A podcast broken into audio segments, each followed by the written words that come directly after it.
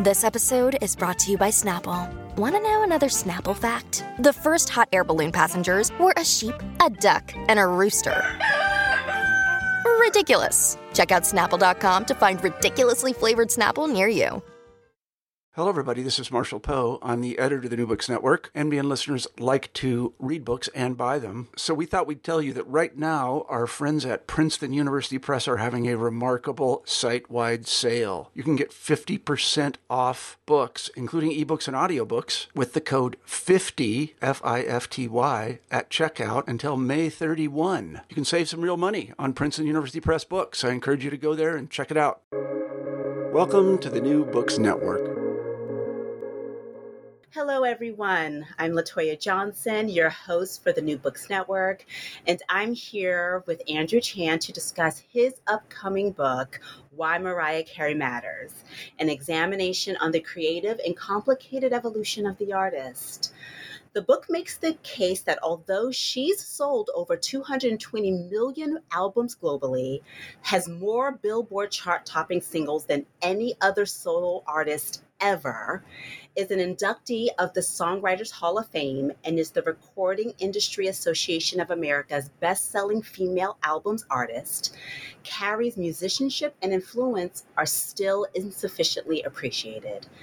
Andrew writes regularly about music, film, and books, and his work has been published by the Criterion Collection, Film Comment, NPR, The New Yorker, and Reverse Shot. Oh gosh, Andrew, I love it. Thank you so much for being here with me this morning. Thank you for having me. Oh my gosh. Yesterday was Music Box's 30th anniversary. Yes, it oh was. my gosh. And she hasn't aged a day. She really has not. she looks fresh. She looks happy. Um, you know, that's what being a legend does. hmm And she's eternally 12. The twins are 12. Absolutely. It's full circle at this point. Oh my goodness. Absolutely. Yeah. And she, you know, she's just got that pre Christmas glow as well. You know, we love her. Love her. Love her. So I I just read Why Mariah Carey Matters. Love it so much. In your book, you refer to Carey as a studio magician. Have never Yes. heard her re- referred to in that way because she is. Yes. And I couldn't agree with you more because, you know, simply her artistry just isn't fully recognized in the music industry, in pop culture. And there just isn't enough written about Black women and what they've mm-hmm. done in the music industry and what they continue to do. What drew you to creating a narrative around her? I, well, first of all, that phrase studio magician, I felt was really important to introduce into the book because I think there has been some hesitation to really recognize how much Mariah is a studio um, master, partly because earlier in her career, there w- were all these rumors that her voice was sort of concocted in the studio. Like people couldn't believe that she could hit these high notes. So, and that was the age of Milli Vanilli and people lip syncing and recording technology had changed so much that you could really manipulate sound in ways that were sometimes fraudulent. And so, this idea that Mariah is kind of a studio rat, as she herself would describe herself, um, maybe is is not something that uh, fans or people who really admire her wanted to. Um, attach to her, but she really is, and I say this because I want to honor the work that she does um, outside of the vocal booth behind the mixing board as a producer, as a vocal arranger. She's someone who believes in the pop song as a unit. And you can hear the love and care and attention she puts into that particular format. Singles, hits. She knows how to craft them, she knows how to write them, she knows how to arrange and produce them, and get all of the elements to really click in a studio in a way that's very different from live singing, which, mm, you know, has is, is another kind of art form but um, relies a lot more on spontaneity and um, improvisation. But Mariah, I, she herself would say she's more of a studio singer than a live singer, and that's not taking away from her artistry. It's just that is where she's most comfortable, and that's where her full mastery comes to the fore. But to go to your broader question of why did I want to write this book, I've been loving Mariah Carey and her music since the mid 90s. In, in the book, I talk about how Daydream, her 1995 album, was the first CD that my family uh, bought. And I fell in love instantly with her voice, with her songwriting. And it's been with me for decades now, as it has been with so many people who grew up in my generation, who you know soaked in the pop culture influences of the 1990s. Um, whether or not you whether or not you like her music, you know, she was part of the atmosphere. She was part of the ether. So it really, um, what drew me to write the book was a knowledge that there was a void that I wanted to fill. Um, there has been really good writing about Mariah, particularly in recent years, but it's mostly been in essay form or um, uh, shorter reviews. Um, the profiles uh, that were written about her in what you would call maybe her heyday or the peak of her fame in the 90s and early 2000s were more on uh, uh, a celebrity profile angle. And there wasn't really that much in terms of a sustained, lengthy, in depth exploration of her aesthetics and her vocal style, why she sounds the way that she does, and her music as music rather than just simply music as symbol or music as product. Um, I wanted to give her her due and I knew that I could, from the perspective of a critic, a music critic, um, and uh, what I, I, knew that what I could bring to bear in this project was my very specific way of listening to music and particularly to singing. So that was really what drew me first. And also, to be perfectly honest, it was the height of pandemic and I needed a project. So I thought, let's write our first book. I love it because this was the perfect project. yes. because she was getting me through. The music was getting mm-hmm. me through. And I thought, okay, I need to thank this woman. Because mm-hmm. I did too spend a lot of the pandemic on YouTube just watching videos, watching fan videos of mm-hmm. MC.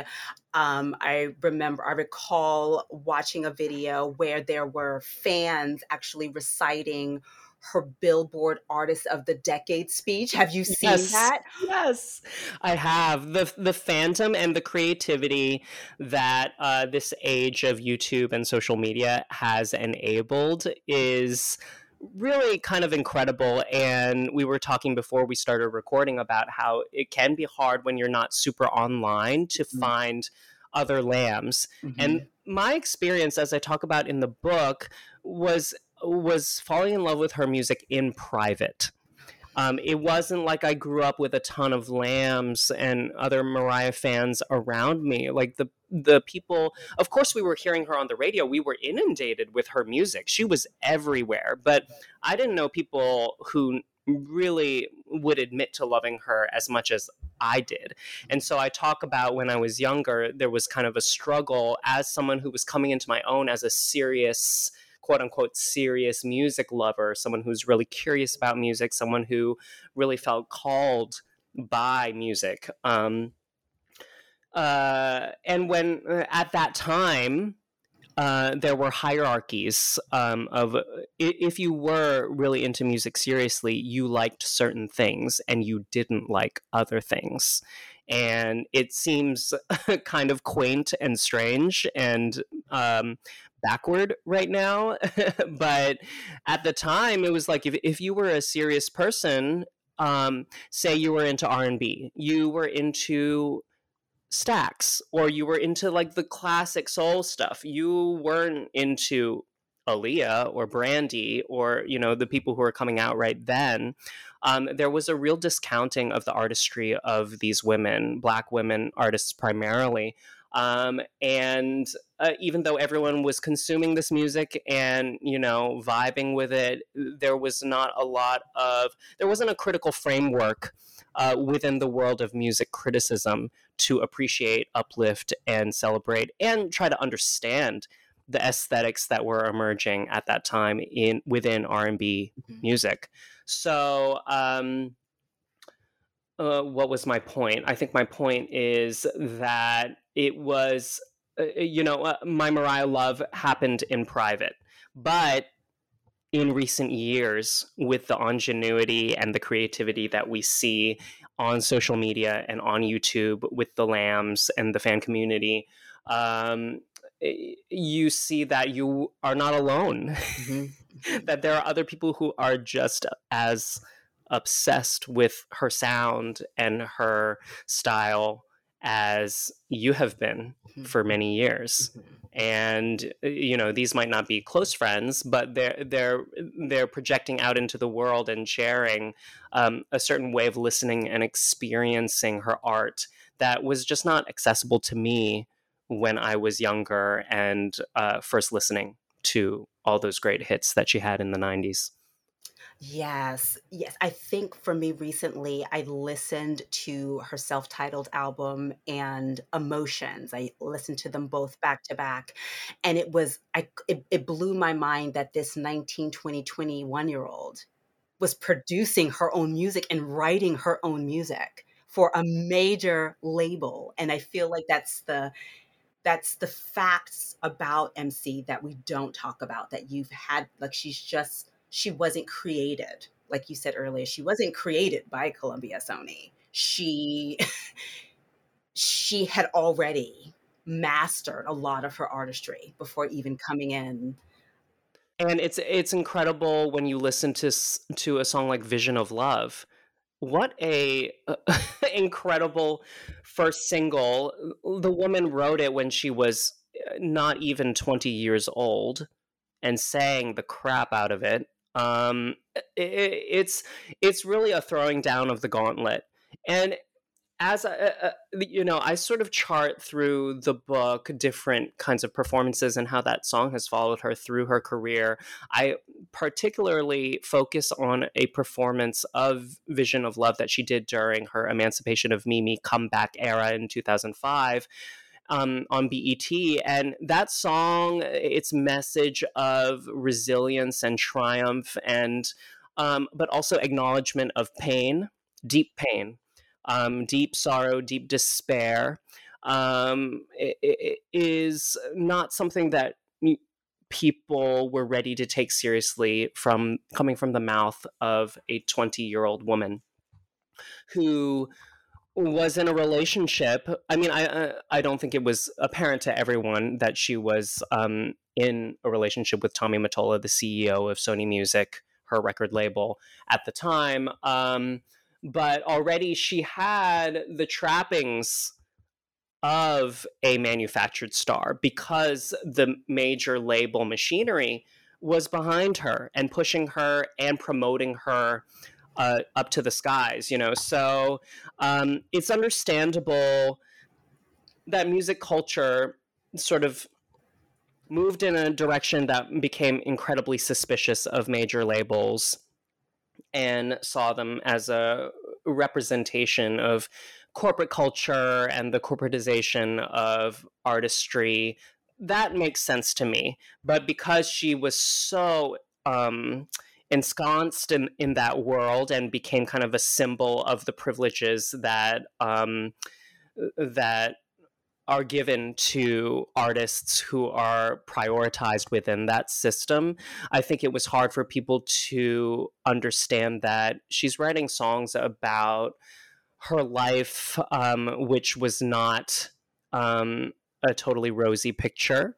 Um, and she's writing from a really deep place and the mastery was there from such a young age so um, you know misogyny plays into that racism plays into that as well Um, but the discounting of this woman who was giving so much so early in her career um, is really kind of wild to look back on.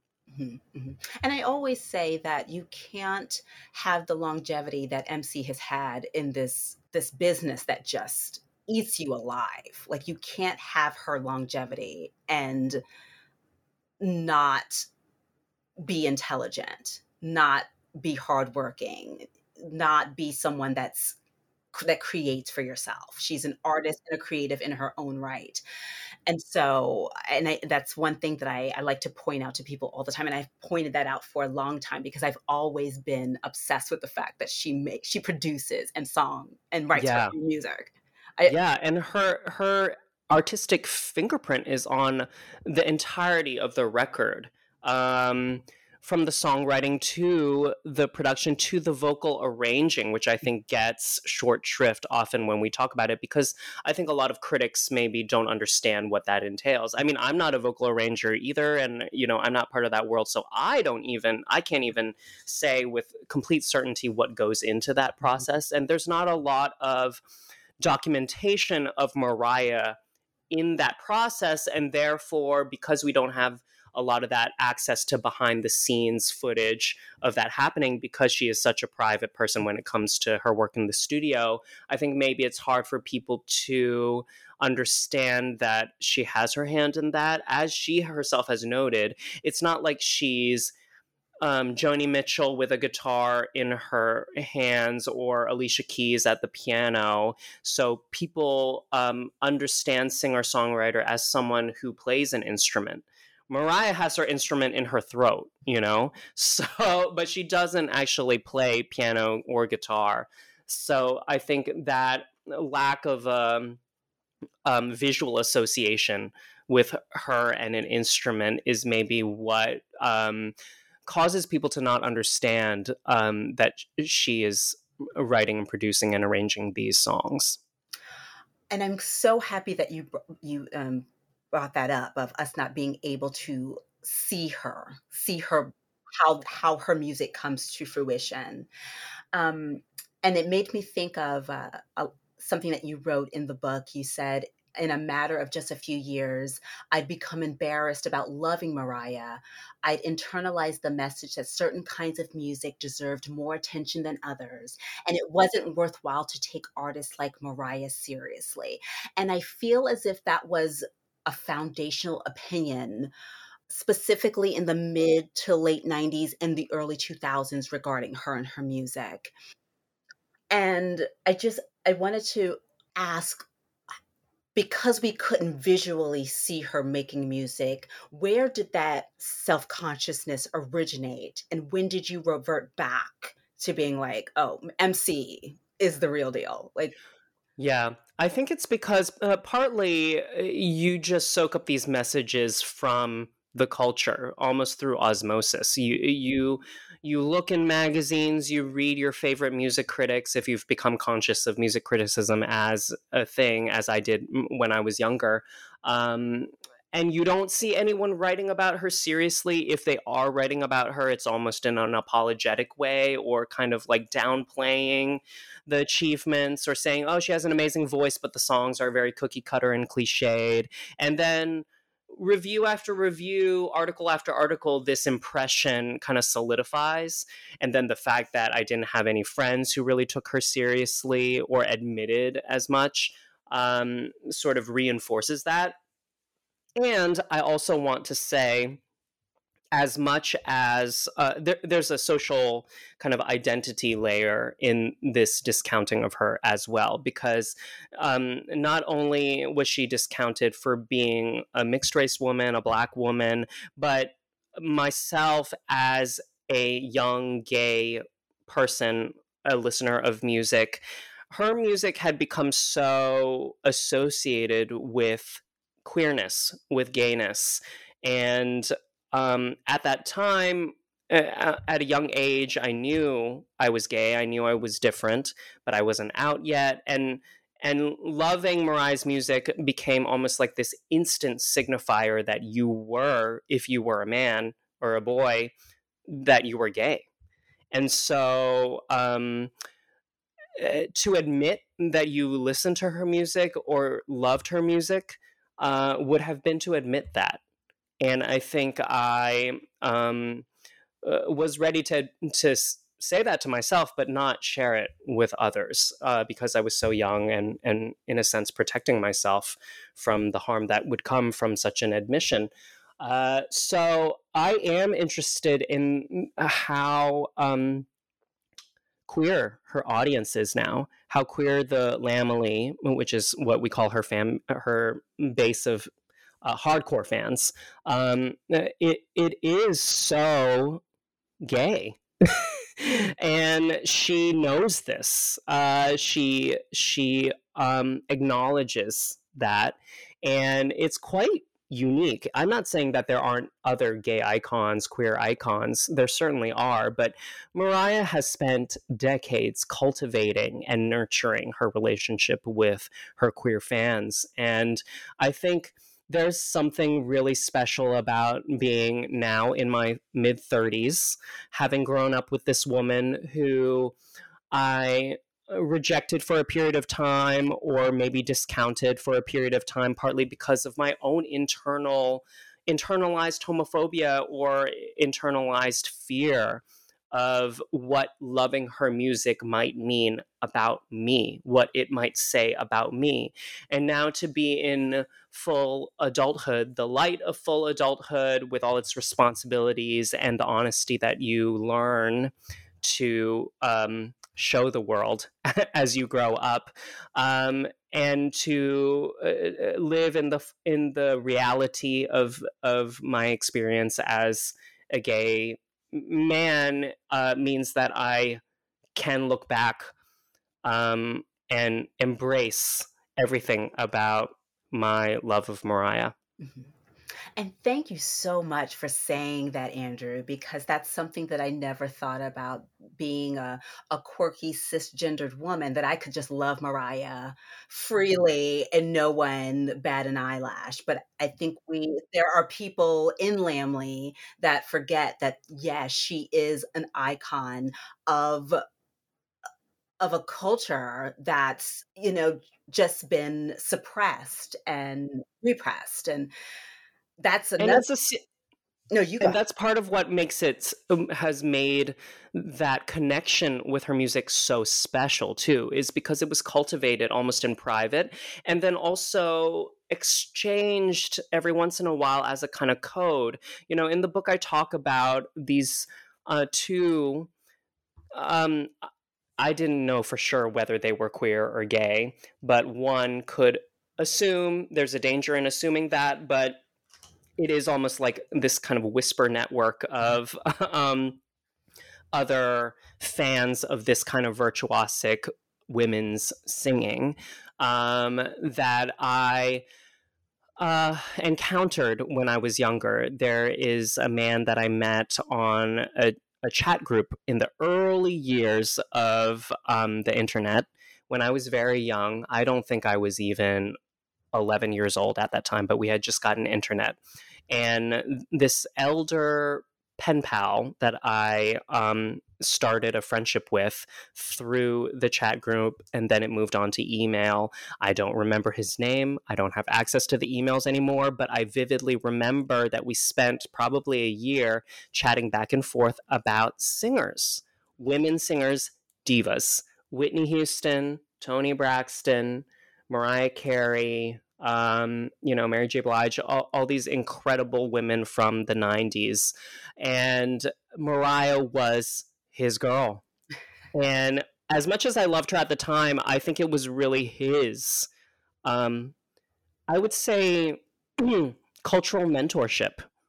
We never talked about gayness. We never talked about sexuality in those emails. I don't even think I would have had the vocabulary to engage at that time because I was so young, but through our um, grappling with our love of this music, it became the, one of the first encounters and friendships that I ever had with a community member, a a another queer person. Um, and and there's another figure that I talk about at the end of the book who I was not close to, but was also someone who clearly loved this music. Um, eh, so so in the book, I I talk about how isolating uh, queer experience can be, but the music. Uh, offers an opportunity to open out and and people who connect with this music it's interesting that it it becomes almost an assumption um, that you're sharing a similar kind of experience to me. There's something in the music. And and i think it's interesting you bring up your experience as a cisgender woman loving this music. Uh, i'm fascinated that for me within the specificity of my experience as a gay asian american cisgender man can connect so deeply um, across difference with a woman who is a mixed race, black, mm-hmm. cisgender woman. Mm-hmm. Um, these are not the same experiences, mm-hmm. um, and one must not conflate them. They come with their own spe- specific uh, hardships and joys, but um, I think there's something really beautiful um, in the I, I don't want to misuse the word solidarity. I think that that can it's kind of a popular word now. I don't want to just throw it around, but there is something um, maybe kinship. Maybe kinship is the word mm-hmm. um, across different identities, and um, I think that's something beautiful that art, specifically music, can achieve. Mm-hmm and especially with MC, because you talked about being 11 and having these conversations about her. And I remember vividly being this 14, 15 year old in my bedroom singing Slipping Away, which was a oh. side to Always Be My Baby. Oh, okay. The lamb comes out. The lamb comes out. It comes out. Andrew, and I remember singing that song as if mm. I had like a deep kinship or you know with with being heartbroken and mm-hmm. which i had not i had not even experienced my first heartbreak but you could not tell me in my bedroom that i did not mm-hmm. understand mc and what she was saying in that mm-hmm. song i think that her influence it just it surpasses so many groups it's and I think we don't think about that that she influences she was influencing not older only the older generation who loved her for her contemporary sound but also the younger generation as well and that her music when you listen to all of her albums they they're contemporary in their time like they're modern in each of their times which is not something that all artists can achieve she is, yeah, she's such a lover of music that she can be a chameleon like that, and mm-hmm. she evolves with the sound of um, what's going on in the present culture. So that's that's part of the key of her longevity is that she just soaks up music, and she was always so good at moving between styles, between pop, adult contemporary, R and B, gospel, house, hip hop she's one of those rare artists who is able to seamlessly move across styles and for it to seem natural not just to put on not just something that she just oh, you know threw on the costume like she's cosplaying a hip hop artist. No she she loves you can tell the genuine love that she has for each of these styles and her understanding of what connects them too, eh, which is what uh, allows her to mix all these styles together. But I want to go back to what you said, which I think is beautiful about you listening to Slipping Away, even before you'd felt heartbreak. That is one of the most miraculous things about music, isn't it? It's um, it it teaches us before we have um, ever experienced grief, heartbreak, or even certain kinds of joy and pleasure, through the sound, through pure sound, we're able to partake in that experience even without having some concrete reality um, uh, in our face. So we know the language, the sonic language of heartbreak before we've been heartbroken. We know what it's like to lose a loved one before anyone in our family or any friend of ours has died because we've heard One Sweet Day. it, it something about the music is preparing us for these experiences that we're going to have in life and is schooling us mu- uh, music as a teacher not just a healer or not just a, a mode of catharsis but music as as a life teacher um, that's really profound and and it's not just mariah uh, you know uh, i can think of you know listening to aretha franklin or listening to donny hathaway or ella fitzgerald judy garland frank sinatra all these great vocalists who i adored when i was younger and um, there is a point in the book where i talk about the three major singles in um, Daydream, which was her 1995 album, and uh, you had Fantasy, One Sweet Day, and Always Be My Baby. And each of them had its own mood and distinct emotional world. And I talk about the the rollout of those singles and how they dominated the entire year of 1995-96 as a kind of sentimental education for me as a uh, what 10 11 year old um, that these different distinct emotional um, experiences exist euphoria heartbreak grief um, and but they're all tied together through this one artist who is bringing them to life sonically and they're also tied to a similar kind of uh, aesthetic ecstasy. Um, so i think even before i had um, personally experienced grief, heartbreak, loss, um, the music was teaching me something. Mm-hmm. And you just mentioned her, like her three breakout singles from the Daydream album, and I want to focus a little bit on that as far as the songs that you chose to analyze in Why Mariah mm-hmm. Carey Matters because MC has recorded 15 studio albums. Oh my god, it's a lot. It's that a, is lot. a lot of albums. I think mm-hmm. I think Prince is the only other artist that's outdone her as a solo yeah, artist, yeah. recording recording that number of albums. And yeah. you know, from her self-titled debut in 1990 to Caution in 2018, mm-hmm. and so her catalog is insane. Mm-hmm. And yep and in, dis- in dissecting her work like how did you decide what songs you would analyze I love this question because it was a struggle, honey. It was really you could you know, the book could be three times as long if I mm-hmm. wanted to talk about every single song I loved. And certainly there's so much to mine and analyze.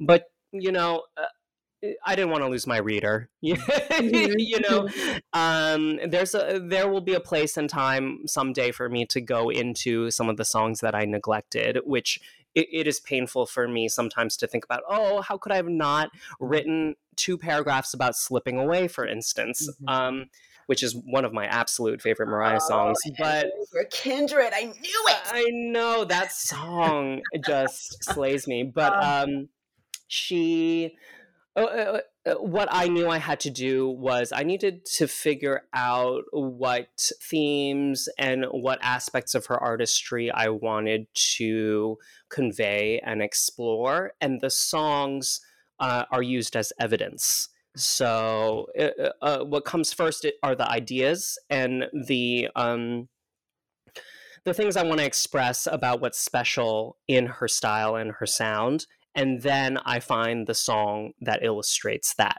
And so the the songs that I focus on are, you know, among my my absolute favorite MC tracks, but uh, there are definitely ones that I love even more that I didn't go into, partly because they just didn't fit what I was mm-hmm. um, trying to discuss. But for instance, uh, I knew I wanted to get into the art of multi track recording and layering, st- uh, what people call layering or stacking your vocals. Mariah is one of the greatest masters of this art form. And this, this is what we call vocal arranging. She sometimes she has background vocalists that she brings in, like the great Kelly Price, the great uh, Melonie Daniels, um, those uh, Trey Lorenz. Uh, she has worked with a core group of background singers um, for much of the heyday of her career. But as her career progresses, she's often just stacking her own vocals. She's resinging everything. She's singing all the harmonies and she's creating these dense layers of vocal sound uh, by stacking her voice one on top of the other.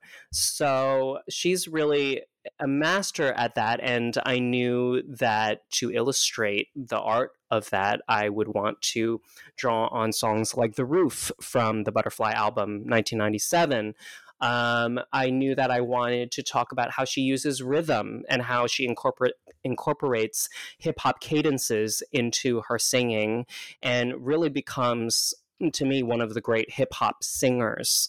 Um, of that era. And so I knew I wanted to talk about Breakdown, which is also on the Butterfly album, or uh, a deep cut like The One from um, the Charm Bracelet album. where she is um, really phenomenally and expertly navigating really tricky rhythms and cadences. So that that's sort of where I proceeded from. The ideas first, the themes, the stylistic elements that I wanted to highlight, and then using the songs to sort of back up my arguments. Oh, yes. Okay, now you answering that question made me think of another question if you could write a book, oh. a book of this caliber, mm-hmm. of why Mariah, Mariah Carey matters, on one MC album. Oh, oh, I know. I hate, and you know what? I would not want anyone to ask me that question.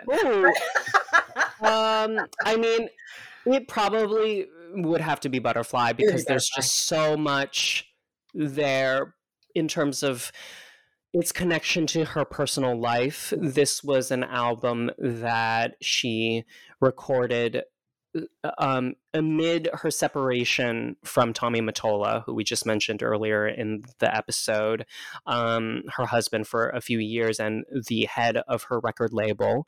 So it was a very tumultuous time in her personal life. And uh, the the tumult in her personal life fed the artistic growth that we see on that album.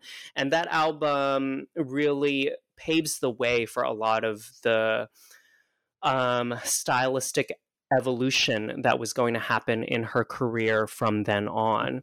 It definitively shifted her from being this cookie cutter adult contemporary pop star to being a full a fully formed, um, brilliant R and B and hip hop artist. So uh, it was kind of a, a, redefinition, you know, not a um, uh, not a complete pivot away from what she had done before. It was building on a lot of the groundwork that she had already laid in her previous albums. But um, that is kind of a breakthrough um, artistic breakthrough that would be really interesting to dive into at book length. Mm-hmm, mm-hmm. I don't know if I have it in me to do it again, but um, that to me that is her masterpiece. But she also has, you know, there's so many great albums. Mm-hmm. Uh, Emancipation of Mimi, Caution, as we mentioned um, before, is her latest album from 2018, but eh, that is, you know, a fantastic work of songwriting and production. Mm-hmm. Um, her consistency is extraordinary. I'm so happy you mentioned that, Andrew, because she is she is probably one of the most consistent artists. Oh yeah. my gosh. Yes, and I feel like uh, the Elusive Chanteuse is an album that a lot of people just kind of overlook. Oh, Andrew. My gosh, elusive chanteuse. Come on.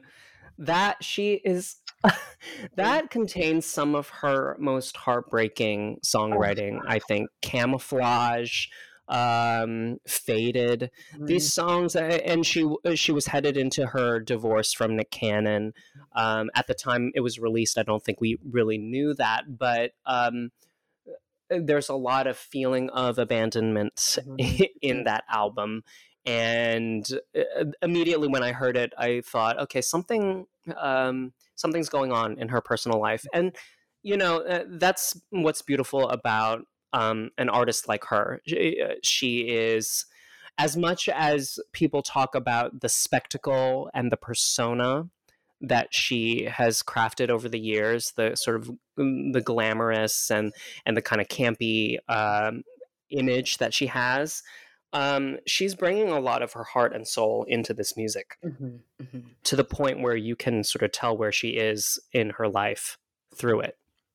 And that's why it's so easy for us to identify at any age with MC's music, is mm-hmm. because even though she brings a persona, we we when you're listening deeply, you know, oh, this is a human being going through the same things that I'm going through, mm-hmm. dealing with the same things I'm dealing with.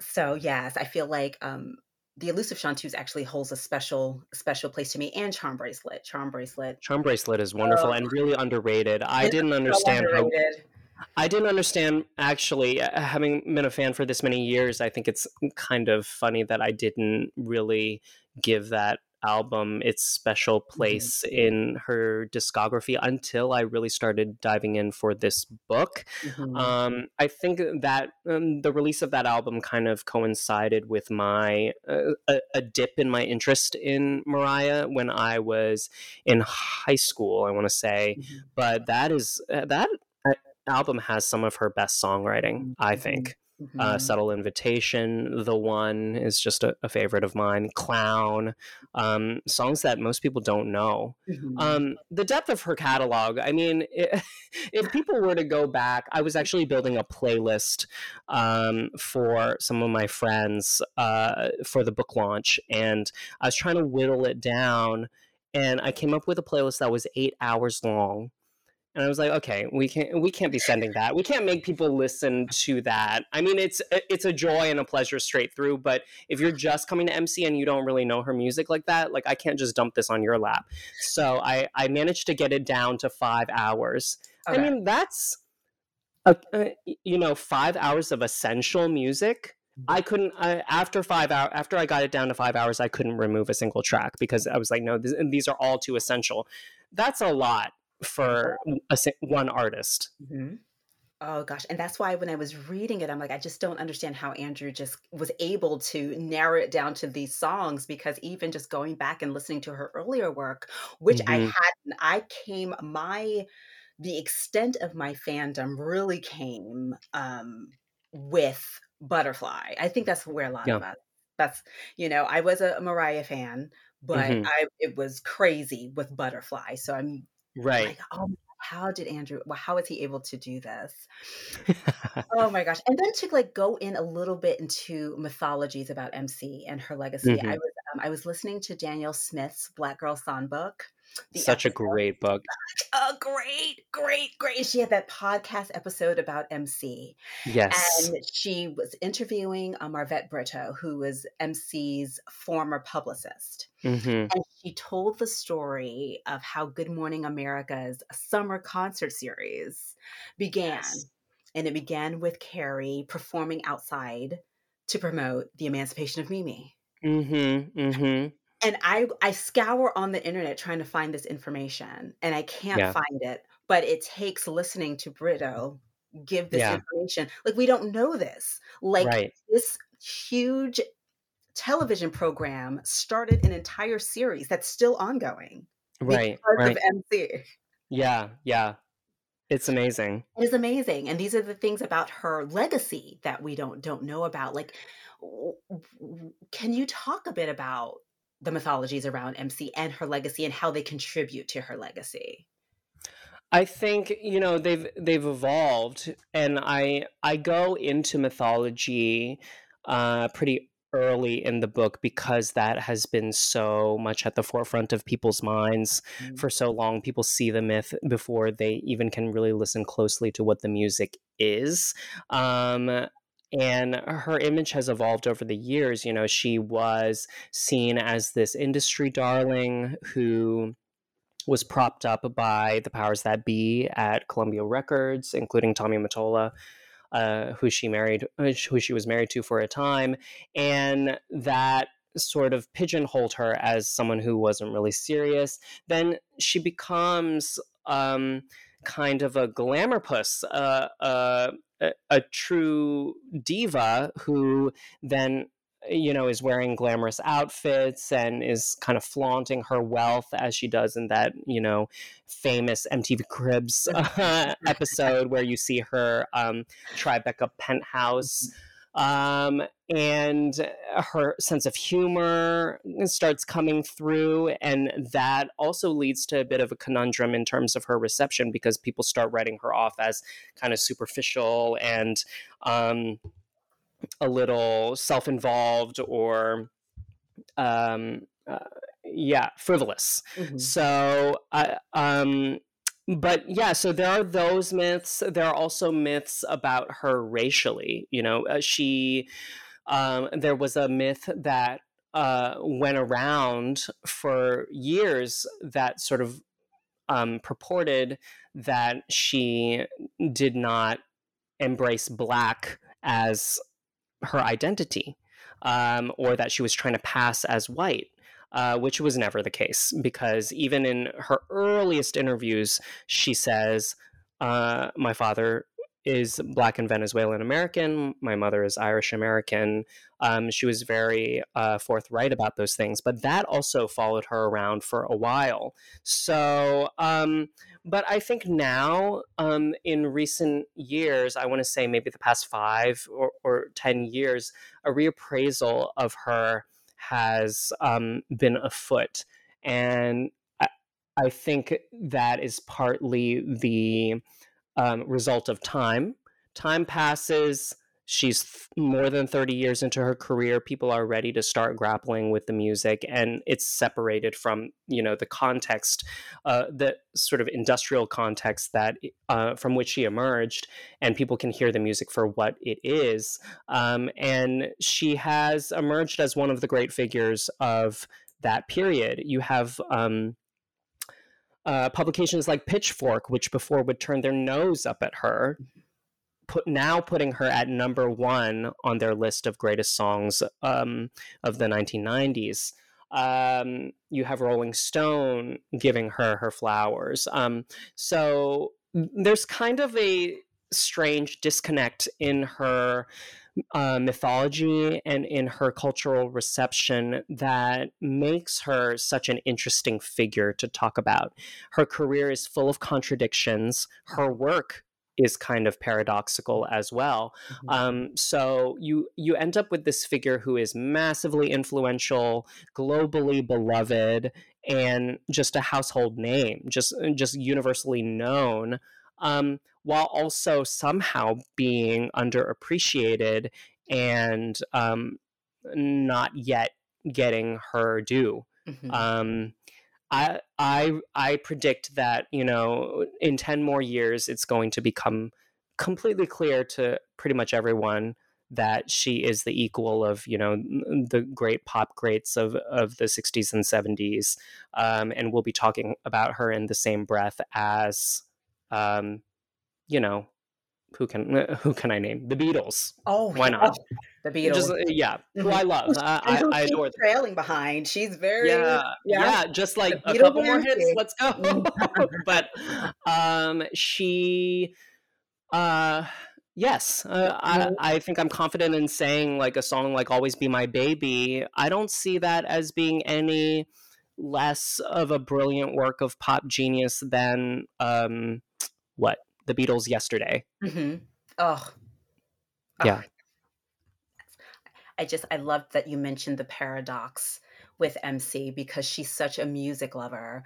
And mm-hmm. when the remix to Fantasy dropped, that yeah. caused a lot of pandemonium. And yeah. I, and there is a one of my favorite songs on the Elusive Chanteuse, dedicated.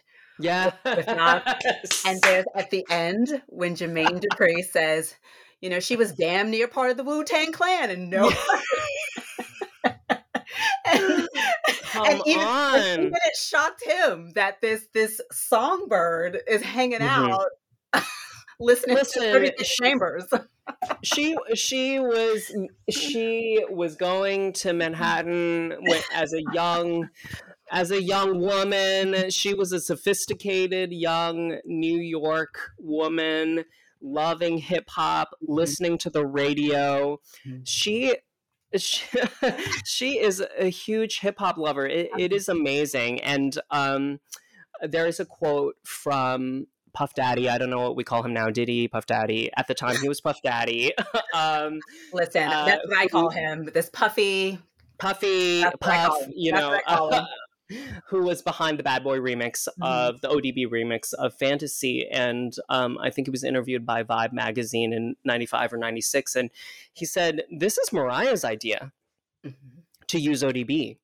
And she's not just doing this because it's going to give her some street cred. She loves hip hop. Mm-hmm. She listens to hip hop. And I think you you come across this over and over again where you th- uh, it's it would be easy to dismiss if you don't know her music that well if you're trying to dismiss her as an artist you might say oh she's into hip hop because that's going to give her street cred. Oh she's into house music just because she wants to cross over to the gay audience.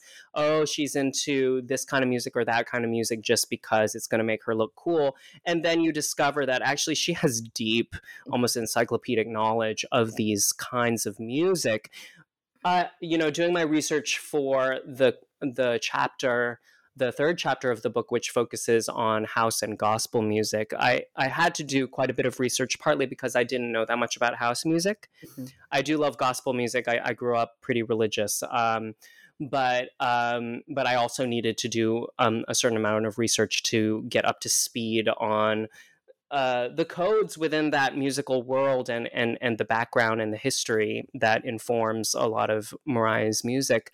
But she knows her gospel so deep. Um, and so uh, just I think there's something really beautiful about how she soaks up these influences. Um, I think some people might see it as opportunistic or even appropriation uh, because she she's not necessarily uh, someone who came up in those communities. Mm. and yet she um, manages to embody these styles and use them um, for her own art. And i think um, she always talks about being an outsider and a lot of people um, in her fan base really uh, feel that. And that's what we connect to is her outsideness and I think there's something really beautiful about how, even as she stands slightly apart from these musical styles, she's she understands them as if she's someone from within, mm-hmm. um, and she uses them to feed her soul. Yes, yes.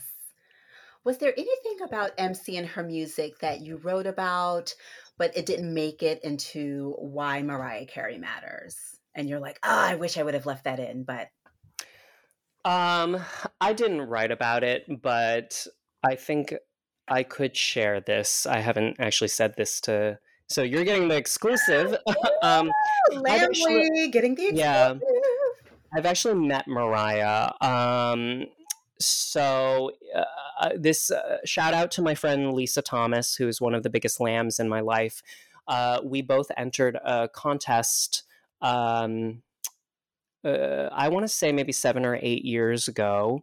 Uh, Mariah was doing a fundraiser for St. Jude's Hospital. And if you donated 20 $30, you would enter uh, um, this contest to get uh, the prize was a private concert at her apartment for Valentine's Day. We both entered. My friend Lisa won, and we we went to her place to uh, for a concert and we sang together. I sang "Slipping Away" with her. She harmonized with me. Um, I've probably shared too much already. I'll just leave it at that. But I, I, I sort of grappled with whether I wanted to bring that into the book, and ultimately, I felt it it, it didn't quite belong because. Um, it just wasn't where I was going intellectually with the book. But I will share that as something that informs the project. That um, meeting her, seeing how gracious she was, being able to sing with her, um, which I talk in the book about how. You know, I really do think about this book uh, in a sense as being the project of a failed amateur singer myself. Um, you know, I've loved singing since I was a kid. Mariah, listening to Mariah really taught me how to sing in many ways. Uh, and but I was never, you know, I was never a virtuoso. I, I could never do what she does, and I think um, I've always been very self-aware about that. Um, but that has never dimmed my love of singing, listening to it, and doing it. So to have that moment with her where she's harmonizing with me on Slipping Away um, uh, was a completely and totally magical moment. But I, I, I felt it, it didn't quite belong in the book because it would have maybe overwhelmed it, and I, I wanted the the book to stand alone as a work of criticism um, and I wanted to be very careful about the bits of memoir that I weaved through because I, I, I see the elements of memoir as um, obviously important to explaining why she matters. Uh, she matters because she matters to me, right, personally. But I did not want to have those stories dominate I wanted them to sort of just be su- support and and sort of propping up the story. But for me, this was more of an intellectual investigation. Um, why does she matter? Why does she sound the way she does? Um, feeding my own curiosity. I already know my personal stories, um, but I wanted to answer some questions for myself, and that's really what this book was about. Thank you so much, Andrew, for speaking with me. Like I am blown away that you got to speak, that you got to sing with MC. I love it. Yeah. Oh, oh my God. It's gosh. a surreal experience. But I will say, um, uh, she's human. Mm-hmm. Mm-hmm. As if we need to be reminded of that, but we do forget that. That's that's what stardom does. It, it it brings us. It can bring us close to these incredible people, incredible artists, and and it makes um, it makes us being able to be moved by their music possible. Mm-hmm. Um, so there's something beautiful about stardom. It allows us to connect with other fans who sometimes have similar experiences to ours. Um, but um, it can also dehumanize the artist. And I think uh, something that I wanted to um, convey through the book is um, she's a human being. That is what I part of what I love about her artistry is that her humanity comes through. Mm-hmm. Um, she is not trying to be Superwoman. Um, her insecurities are worn on her sleeve um, and she opens up to us in a very intimate way. And so meeting her, in a sense, uh, was kind of a shock to the system. And, um, you know, of course, I was starstruck and kind of beside myself, but at the same time, it, it makes sense. She, uh, because what the connection that she establishes with her fans is a human one. Oh, Andrew, Latoya. I love it so much. I'm like, oh. Why, Why Mariah Carey Matters publishes September 12th. Yes. Go out and get it, read it. It is magnificent. Thank you so much, Andrew, for being here. Thank you so much for having me and for reading it and with such care and attention. There's also going to be a book tour. I don't know where you are or where your listeners are, but it's going to start in Brooklyn. We're going to San Francisco, LA, Atlanta, DC, and then back to Manhattan. So if you can join us, uh, just look online for those events. Thank you, Andrew. Thank you, Latoya.